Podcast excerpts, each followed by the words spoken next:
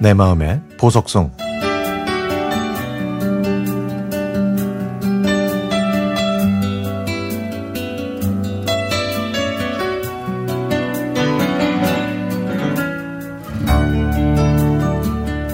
동네 하천을 산책하면서 벚꽃을 구경하니까 지난날의 아름다운 추억이 스쳐 지나갑니다.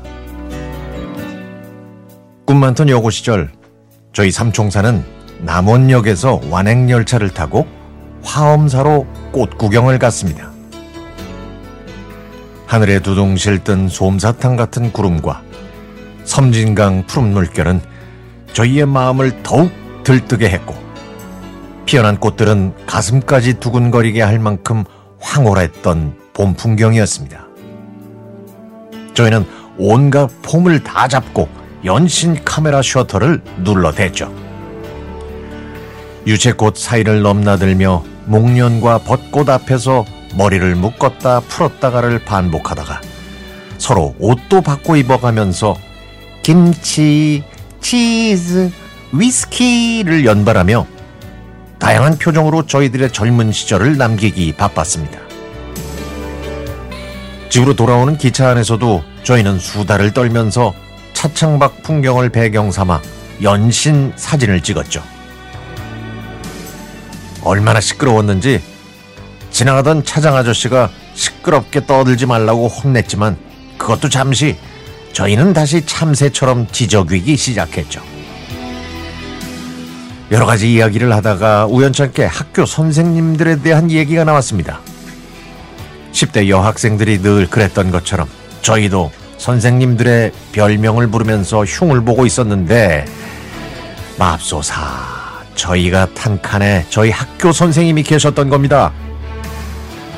저희랑 같은 기차에 그것도 같은 칸에 선생님이 계실 확률은 뭐 복권에 당첨될 확률보다도 낮은데 그 일이 실제로 일어났던 거죠. 그때의 경험으로 저는 지금까지 낱말은 새가 듣고 반말은 쥐가 듣는다라는 속담을 인생의 교훈으로 삼고 있습니다. 결국 저희는 월요일에 교무실에 불려가서 반성문도 쓰고 일주일간 청소 당번을 해야 했었죠. 제가 고등학생이었던 그 시절에는요, 카메라가 비싸서 산다는 거는 엄두도 내지 못했습니다. 자취해서 용돈이 늘 모자랐던 저와 친구들은 부모님이 보내주신 쌀을 팔아서 생긴 돈으로 사진관에서 카메라를 빌렸는데요. 필름값을 절약하기 위해 한 통에 50방이 나오는 하프 사이즈 똑딱이 카메라를 자주 빌렸죠. 사진이 인화되어 나오길 목이 빠지게 기다리다가 사진을 찾는 날이 되면 어쩌면 그렇게 마음이 설렜는지. 잘 나온 사진은 몇 장씩 더 뽑아서 다른 친구들한테 주면서 자랑도 했었는데요. 비록 흑백 사진들이었지만 당시에는 그것도 참으로 신기했습니다. 그때 찍었던 사진들을 지금 다시 보고 있으면 파릇파릇했던 저의 여고 시절에 아기자기하고 즐거운 추억들이 주름진 제 얼굴에 미소를 만들어줍니다. 스마트폰으로 얼마든지 사진을 찍고 지울 수 있는 요즘과 비교하면 격세지감이 아닐 수가 없죠. 필름 하나라도 아끼려고 최선을 다해서 포즈를 취하고 정성을 다해 사진을 찍었던 저희들의 젊은 시절과 구석기 유물 같은 카메라까지 그 모든 것들이 그립습니다.